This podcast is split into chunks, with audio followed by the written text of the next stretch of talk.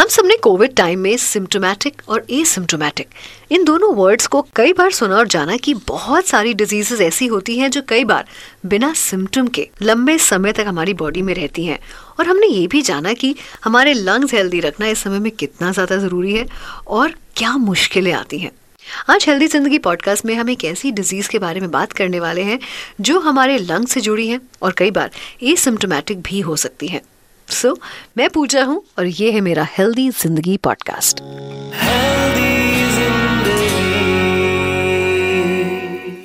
Tuberculosis, जिसे commonly हम सब टीबी के नाम से जानते हैं, ये कैसे भी किसी की भी बॉडी में डेवलप कर सकती है।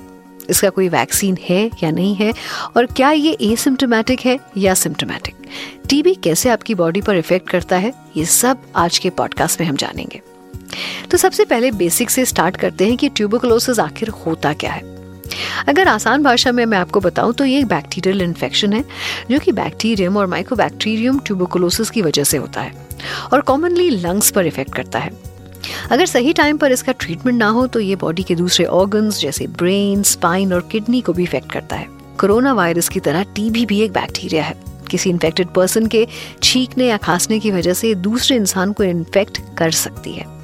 कई सारे केसेस में देखा गया है कि कुछ लोगों की बॉडी का इम्यून सिस्टम टीबी के बैक्टीरिया को कंट्रोल कर लेता है, जिसकी वजह से बैक्टीरिया बॉडी में ग्रो नहीं कर पाता है। लेकिन अगर किसी की बॉडी में टीबी का बैक्टीरिया ग्रो कर लेता है तो उसे कई अलग अलग तरह के सिम्टम्स दिखने लगते हैं, जैसे खांसी के साथ हल्का सा फ्लेम आना, फ्लेम में ब्लड आना, या 2 हफ्ते से ज़्यादा अगर आपकी खांसी चल रही है, थकान बहुत ज़्यादा हो रही है, भूख नहीं लग रही है, यू आर लूजिंग वेट, बार बार बुखार आ रहा है, इन सारे केसेस में आपको जल्दी से जल्दी डॉक्टर से कंसल्ट करना चाहिए, क्योंकि जितना आप जल्दी करेंगे उतना ही आप टीबी को बढ़ने से रोक सकते हैं। सिम्टम के साथ किसी भी डिजीज़ को कंट्रोल करना ना काफ़ी हद तक पॉसिबल होता है, लेकिन अगर डिजीज़ एसिम्टोमेटिक है तब उस केस में क्या होता है। दरअसल एसिम्टोमेटिक टीबी के केसेस भी हैं और आप ट्यूबरकुलोसिस से इन्फेक्टेड तो हैं, बट ट्यूबरकुलोसिस आपकी बॉडी में इनएक्टिव मोड में रहता है, जिससे इसके स्प्रेड होने के जो चांसेस है ना वो भी काफ़ी कम हो जाते हैं। ये सब आपके इम्यून सिस्टम पर डिपेंड करता है। अगर आपका इम्यून सिस्टम टाइम के साथ वीक होता है तो इनएक्टिव मोड से जो टीबी का बैक्टीरिया है वो एक्टिव हो जाता है। अगर किसी को एसिम्टोमेटिक टीबी है तो चांसेस है कि टेस्ट में रिपोर्ट पॉजिटिव आ जाए, लेकिन आपकी बॉडी में कोई सिम्टम नज़र नहीं आता है। ट्यूबरकुलोसिस को कैसे रोका जा सकता है और इसका ट्रीटमेंट क्या है, और सबसे इम्पोर्टेंट टीबी का HIV से क्या कनेक्शन है, इसके बारे में बात करेंगे एक्सपर्ट से। आज हमारी कॉन्वर्सेशन हो रही है डॉक्टर अजमत करीम के साथ। सो डॉक्टर साहब, इसके बारे में मैं आपसे कुछ डिस्कशन करना चाहती हूँ, but I would like your introduction first and foremost. Hello, नमस्कार, मैं doctor Azmat Karim, consultant pulmonary medicine, Fortis Escorts, Okhla, new Delhi. Okay, so my first question is कि ट्यूबरकुलोसिस या टीबी फैलता कैसे है। जहाँ तक आप देखते होंगे कि भरी जगहों में, क्राउडेड प्लेस में, मेट्रो में, बसों में लोग जहाँ तहाँ थूक देते हैं और उस थूकी हुई जगह से लोग आना जाना करते हैं और इस बात का ख्याल नहीं रखते हैं कि किसके बलगम में कौन सा बैक्टीरिया है, और फिर वो बगैर मुंह पे मास्क लगाए हुए और बड़ी जगह में खांसना शुरू कर देते हैं। तो जब वो खांसते हैं या कोई बलगम अपने मुंह से थूकते हैं तो ऐसे लोग दूसरे लोगों को टीबी को फैलाने के का काम करते हैं। ओके, सो टीबी के जो रिस्क फैक्टर्स हैं वो क्या है?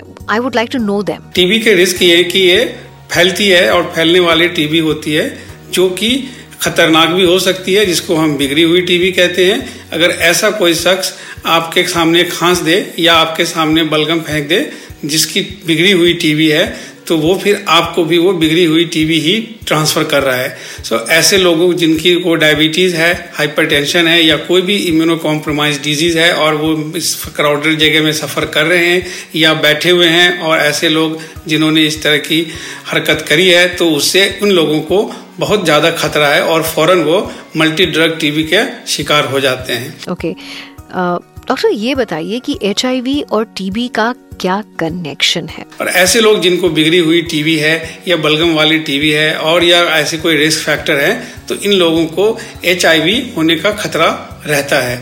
इसलिए जब कभी हम TB का इलाज करते हैं और बिगड़ी हुई TB का इलाज करते हैं या बलगम वाली TB जिसको ओपन कॉक्स कहते हैं, तो ऐसे लोगों का हम HIV टेस्ट भी करते हैं और इसको कराना चाहिए कि नॉर्मली इस तरह के बैक्टीरिया कैरी करने वालों को HIV भी हो सकती है। इससे बचाव के लिए दुनिया में जो है एक वैक्सीन है जिसको BCG कहते हैं, जो हमें नॉर्मली बचपन में ही हर आदमी को लगाया जाता है और वो जिंदगी भर आपको TB की इम्यूनिटी के लिए काम करते हैं। इतना ढेर सारा आपने इनपुट्स दिया, उसके लिए थैंक यू। लेकिन आखिरी चीज जो मैं आपसे चाहूंगी वो ये है कि आप आज वर्ल्ड TB डे पर एक मैसेज दें हमारे ऑडियंस को। तो जहां तक वर्ल्ड TB डे पे हम यही कहना चाहते हैं कि आप लोग साफ रहें और क्राउडेड प्लेस में नॉर्मली जो है अगर खांसी आती भी है तो आपको बीमारी हो या ना हो ऐसी जगह पे ना खांसें और बलगम फेंकने की जगह पे ही बलगम को फेंकें।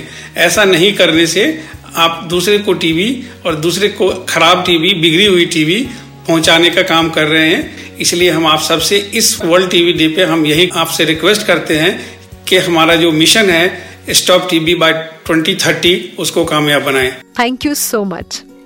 कहते हैं ना कि बीमारी कोई भी क्यों ना हो, प्रिवेंशन, प्रिकॉशन एंड डिस्कशन सबसे ज़रूरी है। हमारे आसपास के कई लोग आपको ऐसे मिल जाएंगे जो अपने हेल्थ को काफ़ी लाइटली लेते हैं, जिसका नुकसान लॉन्ग रन में उनको मिलता है। सो ट्यूबरक्लोसिस के बारे में आज हमने ढेर सारी बातें की, लेकिन अगर आपको लगता है कि कुछ और बातें हैं जो आप जानना चाहते हैं, सो आप एक्सपर्ट से कनेक्ट कर सकते हैं। Because like I said, prevention, precaution and discussion ये सारी चीज़ें हैं जो TB के केसेस को फैलने से रोक सकते हैं। आज की हेल्दी जिंदगी पॉडकास्ट में बस इतना ही। अगले हफ्ते मिलूंगी एक नए पॉडकास्ट के साथ। Till then you stay healthy, stay connected to HD health shots and do not miss healthy जिंदगी podcast with me Pooja. Please use the information in this podcast as per your discretion. Kindly seek medical advice before implementing suggestions. You were listening to Health Shots, brought to you by HD Smartcast. HD Smartcast.